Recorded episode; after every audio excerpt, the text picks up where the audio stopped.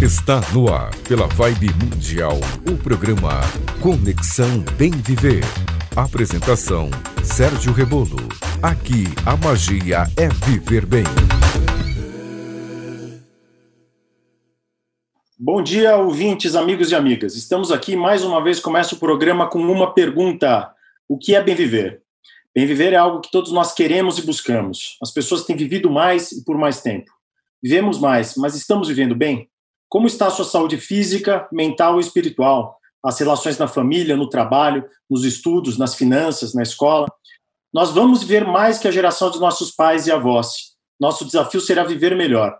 O programa Conexão Viver aqui na Vibe Mundial quer falar com você sobre assuntos do cotidiano que impactam sua vida. Eu sou Sérgio Rebolo, publicitário, palestrante, especialista em comunicação digital, healthcare e wellness. Terei comigo especialistas que conheci ao longo de minha carreira profissional, médicos, edu educadores, advogados, empreendedores e amigos. Muita gente interessante que eu vou conectar para conversar com você aqui no Conexão Bem Viver. Vamos nessa? Quem está aqui com a gente é o Felipe Mangabeira, como sempre, coprodutor do programa, especializado em áudio e na produção dos famosos podcasts. Bom dia, Felipe. Bom dia, Sérgio. Prazer estar aqui de novo. Mais um programa aí para história. É isso aí. Esse é um programa histórico para a gente, porque agora eu vou anunciar o nosso segundo convidado, que é uma grande honra para a gente receber Uh, o doutor Geraldo Alckmin, convidado muito mais do que especial, que dispensa qualquer tipo de apresentação. Doutor Geraldo, a gente vai ter a oportunidade de ter duas conversas, três conversas aqui. A gente vai conversar com o médico, a gente vai conversar com o homem público, o administrador, que também governou nosso estado por quatro vezes recentemente, um tempo de prosperidade, de tranquilidade, que eu tenho muita saudade, viu, doutor Geraldo? Hoje confesso que quando eu penso na minha vida dois, cinco anos atrás, tenho muita saudade. Saudade no bom sentido, boas lembranças, bom momento, momento de ascensão de São Paulo, pessoal, profissional das pessoas e tudo mais. Bom dia, doutor Geraldo. É, obrigado pela sua presença. Muito obrigado, Sérgio Rebolo. Uma alegria falar com você. Muito obrigado pelo convite. Quero cumprimentar também o Felipe Mangabeira e destacar a importância do tema e do seu trabalho, né? Conexão Bem Viver. Eu acho que esse, nós estamos nesse período difícil que o mundo está atravessando, valorizando ainda mais a vida, né? É, podermos comemorar, né? Permanentemente essa dádiva de Deus, esse dom de Deus que é a vida. Muito bom, isso aí.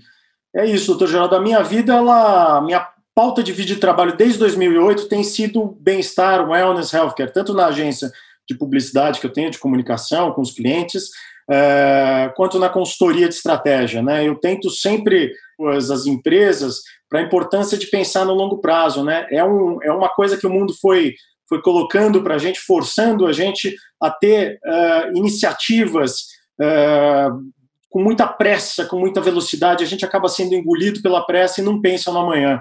Por isso, eu acabei trabalhando fortemente com sociedades médicas, indústria farmacêutica, área de seguros e previdência. É, mais recentemente, eu fundei com a Rosângela Lira, que o senhor também conhece, o Instituto Política Viva, para tentar promover um pouquinho, trazer o jovem, trazer as pessoas para falar sobre política. Eu não estou pedindo para ninguém gostar de política, mas apenas para participar. O Aristóteles dizia que política é o caminho para buscar a felicidade né, dos cidadãos, é, o senso comum, enfim, para uma boa convivência. O que, o que eu queria perguntar, abrir nossa conversa, nosso bate-papo aqui, doutor Geraldo, é, é, infelizmente a gente tem muita dificuldade para outros assuntos fora do tema que tem dominado o mundo, que é a questão da pandemia, do coronavírus, né? É, mas é justamente isso, é, é, essa aceleração trazida pela revolução digital e pela própria melhoria nas condições de vida das pessoas, inclusive no Brasil. Às vezes a gente tem dificuldade, a gente critica o passado, mas nas últimas duas décadas a vida melhorou como um todo, a população, né? O ser humano ele acabou ficando com uma falsa sensação de segurança, de controle. É uma armadilha psicológica que a gente tem, né? Muitas vezes a gente acha que tem controle sobre tudo, que domina tudo e não tem, né? Uh, uh, independente de crença, a gente tem, a gente sabe que há uma nós somos atores dessa, dessa grande peça que é a vida no planeta Terra, mas não temos todo esse controle que imaginamos, né? Eu queria conversar abertamente com o senhor como o senhor enxerga que fica a, a, a vida das pessoas, como enfrentar com serenidade a situação dessa crise econômica e sanitária sem precedentes, né? Pelo menos para quem habita o mundo hoje, acho que uh, quem viveu a pandemia gripe espanhola 100 anos atrás talvez tenha sofrido o mesmo medo, mas mas enfim, há poucas pessoas com mais de 100 anos para ou que se recordem disso. É, como o senhor enxerga que vai ser a continuidade da vida das pessoas? Como vai ser esse novo normal, uma expressão que a gente, a gente tem falado bastante nos últimos tempos? Olha, Sérgio Rebolo, eu vejo aí de dois aspectos. É, o primeiro, é, graças à ciência, nós passamos a viver mais e viver melhor. Então, se você pegasse quem vivia no Brasil em 1945, a expectativa de vida média na década de 40 era 45 anos de idade. Então, caminhamos bem. Ah, a expectativa de vida média no Brasil passou de 45 para 50, para 55, para 60, para 65, para 70. Hoje, a expectativa de vida média no Brasil é 77 anos e meio. Ah, na realidade, isso para quem passou dos 60 anos. Então, quem passou dos 60 anos de idade, a expectativa de vida média é 77 anos e meio. As mulheres, praticamente 80 anos de idade. Há uns meses atrás, antes do comecinho do ano, um amigo disse que a filha foi ao Vale do Silício, nos Estados Unidos, e aí, voltando do Vale do Silício, falou: olha, lá foi decretada a morte da morte. Então, uma confiança enorme na ciência, e nós vamos chegar a 100 anos de idade e vai continuar cada vez melhorando mais. Eh, na realidade, este episódio do, do vírus SARS-CoV-2, que é o nome do vírus, e a doença Covid-19, nos leva à humildade. Quer dizer, toda a ciência que estava levando as pessoas a terem uma expectativa de vida muito mais alta, né, com melhor qualidade de vida, de repente um vírus que é o mais ínfimo, o menorzinho na escala zoológica, o mais reles. O vírus não tem nem membrana celular, é uma fitinha de RNA e só vive dentro da célula. Então, se você, como é que pode, né, um mero vírus causar um impacto de natureza de saúde pública, social e econômica no mundo inteiro, coisa é, não vista. Nós já tínhamos tido em 2002 uma epidemia por coronavírus, mas ela foi limitada à Ásia, é, chamada SARS, Síndrome Aguda Respiratória. Depois, dez anos depois, em 2012, tivemos uma outra epidemia por coronavírus, denominada MERS. Ela atingiu mais o Oriente Médio. Então, quando começou essa epidemia, mesmo os infectologistas, médicos, cientistas achavam que no Ocidente não ia chegar. Brasil, então, dificílimo chegar. O pessoal dizia: olha, é melhor se preocupar com o sarampo, com a dengue, do que com, com o coronavírus. Mas o fato é que chegou. E vão se repetir as epidemias. Veja que 2002 tivemos coronavírus, 2008 H1N1, 2012 coronavírus de novo, MERS, 2015 Ebola, 2019 Covid. Vai ter mais, é inevitável, porque com a globalização a pessoa um dia está na China, no outro dia está na Europa, no outro dia está em Nova York, no outro dia está em São Paulo.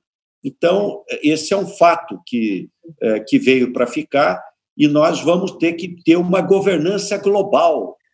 A OMS, a Organização Mundial de Saúde, ela não tem condição, ela só monitora, ela faz o acompanhamento, mas ela não tem condição de produzir, por exemplo, uma vacina. Nós vamos ter que ter uma governança é, global para poder é, resolver é, esse problema. Então, vejo que são enormes desafios pela frente. E o primeiro passo é humildade. Veja que a gente dizia: olha, o vírus é clima frio e seco. Veja a Europa, Estados Unidos, é frio e seco. Então não deveria ter na Amazônia, que é quente e úmida. E tem na Amazônia. Manaus teve um quadro é, gravíssimo. Ele é democrático, né? Infelizmente, ele coloca ele coloca todos os seres humanos como, como iguais, né? Nós somos iguais, né? Todos são iguais e ele vem, de certa maneira, demonstrar isso para a gente, né? Com uma, uma maneira meio dura, mas é um pouco isso que acontece. Felipe tem uma pergunta. É muito interessante a forma que o senhor coloca da humildade, porque é, isso tem muito a ver com algo que eu, que eu vi de uma entrevista que o senhor concedeu na segunda-feira, dia 11, para o portal J. E o senhor fala várias vezes sobre o diálogo, sobre respeito ao processo democrático, né? de aceitar um candidato vencedor. O senhor tem vasta experiência a vida toda, desde os 20 anos na política. É, e, às vezes, mesmo tendo sido adversário na disputa por um cargo, é, depois da disputa, unir-se, colocar-se à disposição do concorrente eleito para um bem maior, um país melhor, de instituições sólidas, independentes. Né? O eleito para o cargo é temporário, a instituição é permanente, o senhor fala nessa entrevista. Né? E o senhor fala também que, além da crise sanitária, a gente começa a ter várias outras crises, como a econômica, a política e tudo mais. E juntando essas duas coisas, o senhor o que o senhor tem a dizer sobre uma outra crise que paira sobre a nossa nação, que é uma crise de ego, uma crise de polarização exacerbada, o nós contra eles, né? Uh, o que, que levou o brasileiro a, a, esse ponto, esse comportamento egoísta, ao invés de construir um espírito de nação, né, de humildade, de um todo comum, de pensar por um todo comum, para que todos possam viver bem? O senhor diria que tolerância, empatia, diálogo são chaves para o bem viver? Olha, não há a menor dúvida. Esse fenômeno de radicalização, ele é um fenômeno não só brasileiro, ele é um fenômeno mundial. Na realidade, nós vivemos um mundo é, mais rico e mais desigual. Então, um mundo mais rico, mas um mundo mais desigual. Os ricos ficarão milionários, os milionários bilionários, e o trabalhador melhora muito pouco as desigualdades crescem no mundo. Isso leva ao populismo. Pessoas ficam insatisfeitas. Populismo de direita extremada e também de esquerda extremada. Se você for verificar, nos Estados Unidos também ocorreu. O Tea Party de um lado e de outro lado os que queriam é, levar uma acabar com o, o sistema financeiro, né, mudar o sistema financeiro americano. Então, eu diria que esse fenômeno é um fenômeno mundial e muito ruim. Nós vamos ter grandes desafios aí pela frente. E o Brasil, com um agravante, que 35 partidos políticos, nós não temos 35 ideologias, tem cartórios, né? Quer dizer, então é muito ruim, quer dizer, a governabilidade. Temos grandes desafios aí pela frente, uma crise eh, de saúde pública, que é grave, uma crise social, porque aumenta o desemprego, diminui a renda das pessoas, uma crise econômica, porque o mundo que vinha crescendo 4% ao ano vai cair 4% o PIB esse ano, e no caso do Brasil, uma crise ainda política. Então, é preciso muita ponderação, muita serenidade para a gente buscar aquilo que é a definição do bem comum né, que é o bem de todos, o abraço coletivo. Por isso é um momento que eu diria é, de serenidade. Eu acho que nós temos que colaborar para buscar boas soluções, é concentrar o foco na questão da crise de saúde. Até porque, passando a crise da saúde, vai passar a crise econômica. Enquanto não resolver a crise de saúde pública, não resolve a crise econômica. E queria dar os parabéns a vocês uh, Sérgio Rebolo e Felipe Mangabeira, por que, que uma pessoa fica doente, a outra não fica? Por que, que uma pega o vírus e nem sente? 40% das pessoas que pegam o SARS-CoV-2, esse vírus, não percebem. 40% tem sintoma de gripe, coriza, mal-estar.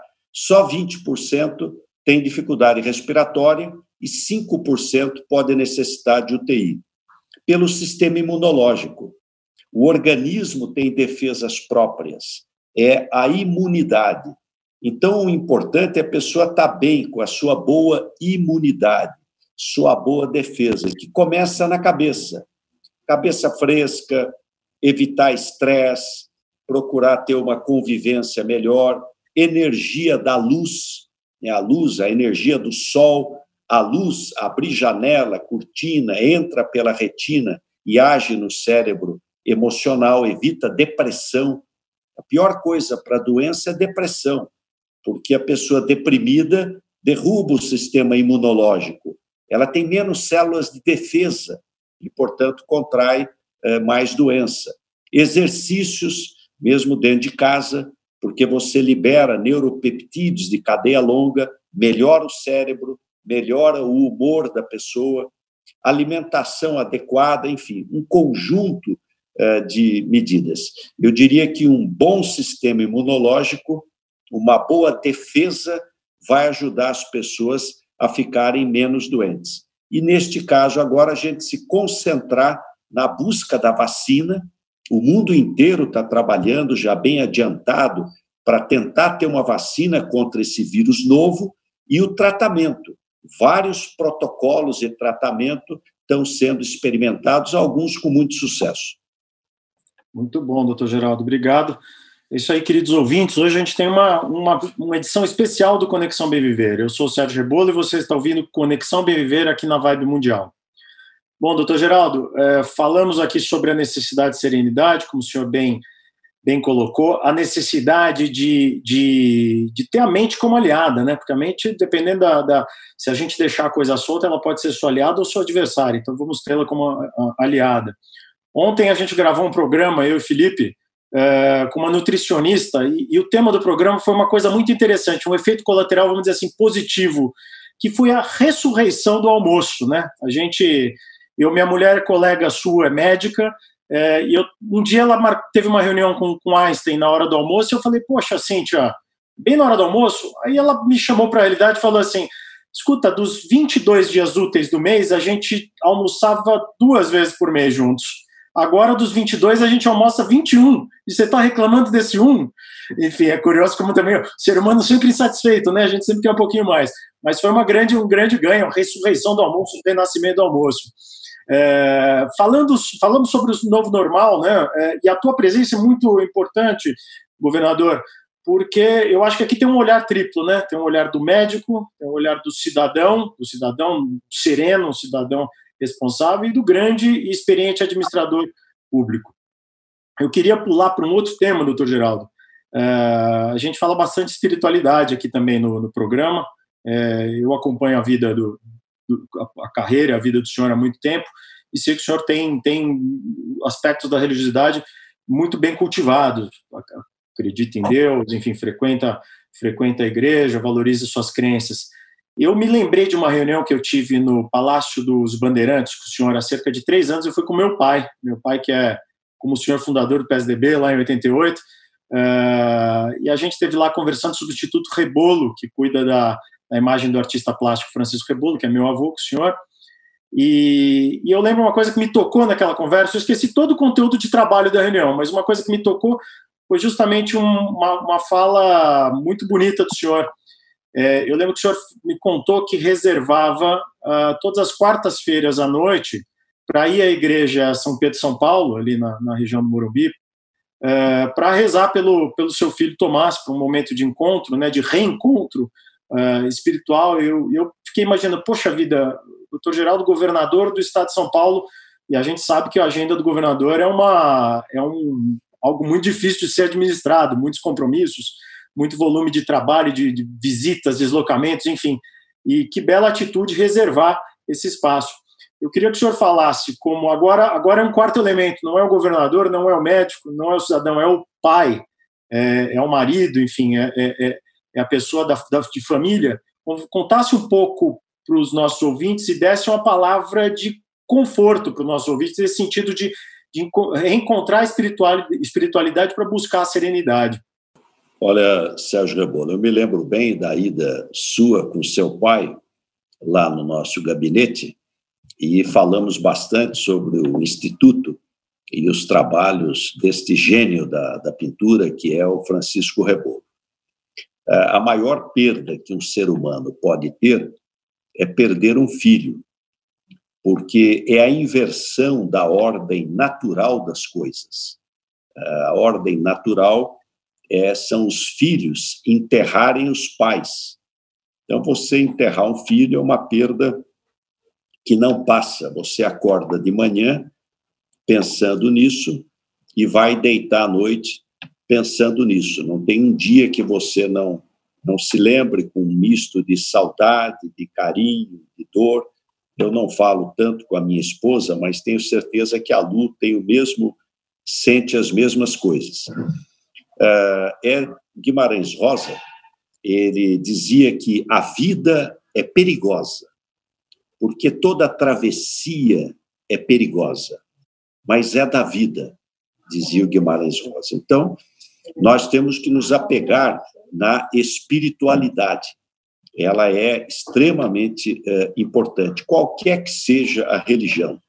Aliás, as pessoas que têm crença, têm fé, independente do credo religioso, elas acabam até tendo melhor saúde, porque elas conseguem enfrentar as adversidades, os problemas que todo mundo tem, todo mundo tem, é, de maneira melhor. Então, eu diria que a espiritualidade ela é importante. Eu me lembro de uma carta que uma vez meu pai me mandou, dizendo: Você teve o privilégio de nascer em lar cristão, mas os cristãos não nascem, fazem-se. Essa é uma escalada difícil, difícil. Então você tem que estar todo dia tirando aquele tempinho, né, para fortalecer a sua espiritualidade, as suas crenças. É extremamente importante isso. Como também o amor é uma necessidade biológica. O ser humano precisa de afeto, precisa de carinho, um bebê, quando chora, a mãe põe no colo, só o contato com a pele, ele para de chorar. Então, o amor é uma necessidade biológica. Esse mundo tão competitivo que nós vivemos, que você tem que ser o primeiro, tem que ser o primeiro, tem que ser o primeiro, tem que ser o primeiro. Me lembro de meu pai dizendo ao seu neto, meu filho Tomás, que faleceu quando estava na escola, e o papai perguntou ao, ao Tomás: como é que está como é que tá a escola? Ele falou olha mamãe e papai estão meio bravos porque minhas notas não estão lá ótimas. E meu meu pai brincou com ele falou olha Tomás não se preocupe. Você é um menino bom põe Dona Margarida no colo. Dona Margarida era mãe de uma irmã de criação nossa que ficou cega e morava na casa do papai põe Dona Margarida no colo, gosta de cachorro, brinca, é afetivo. Guarde o seguinte: o importante na vida não é ser o primeiro, o importante na vida é ser bom, é ser bom. Então, eu acredito que todo sofrimento eh, nos faz aprender alguma coisa. Todo sofrimento eh, deixa um, um legado, claro que com dor, mas positivo eu acho que todo mundo começa a fazer um pouco a revisão das suas prioridades. Aliás, um professor meu na faculdade de medicina dizia que o ser humano só tem uma escala correta de valores quando está doente. Que quando ele está doente, ele vê que um monte de bobagem, coisa pequena, que tinha uma importância enorme, quando ele está doente não tem tanta importância. Então, você tem uma escala de valores é, mais correta, mais adequada. É, por isso, acredito sim que o amor é importantíssimo na vida das pessoas, entre marido e mulher, filhos, amigos, né? cultivar boas amizades, é, afeto com as pessoas, até o, o cachorrinho da casa, ele é importante, quer dizer, é, criar laços de, de afeto e a espiritualidade essencialmente. Muito bom, é isso, a fé, a espiritualidade de mão dadas com a esperança, né? E quando a gente vive um momento difícil, a gente tem que buscar a saída pela, pela porta da esperança.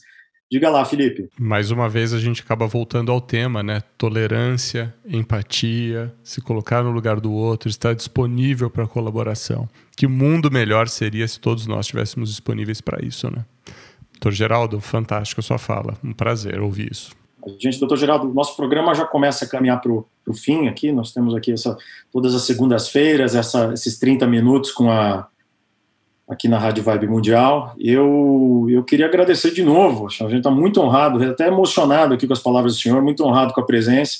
Agradecer de novo a sua disponibilidade, é, para essa conversa, enfim, uma conversa, o senhor acabou de falar de estar entre amigos, eu me sinto entre amigos com vocês, nós três aqui nessa tela, infelizmente o contato pessoal, por enquanto, ele fica um pouco restrito, a gente faz a distância, com toda a segurança essa conversa, mas queria agradecer a presença do senhor aqui no Conexão Viver. Sérgio, passando esse período, passando esse período, vamos marcar um café, viu? Vamos marcar. Eu, como senhor, sou um tomador inverterado de café. Vamos tomar um é. café assim. E aí quero convidar o senhor para vir também à rádio, a gente gravar um programa lá na rádio, assim, apresentar para toda a equipe, todo o time, a dona Luci, que é, que é quem comanda as operações aqui.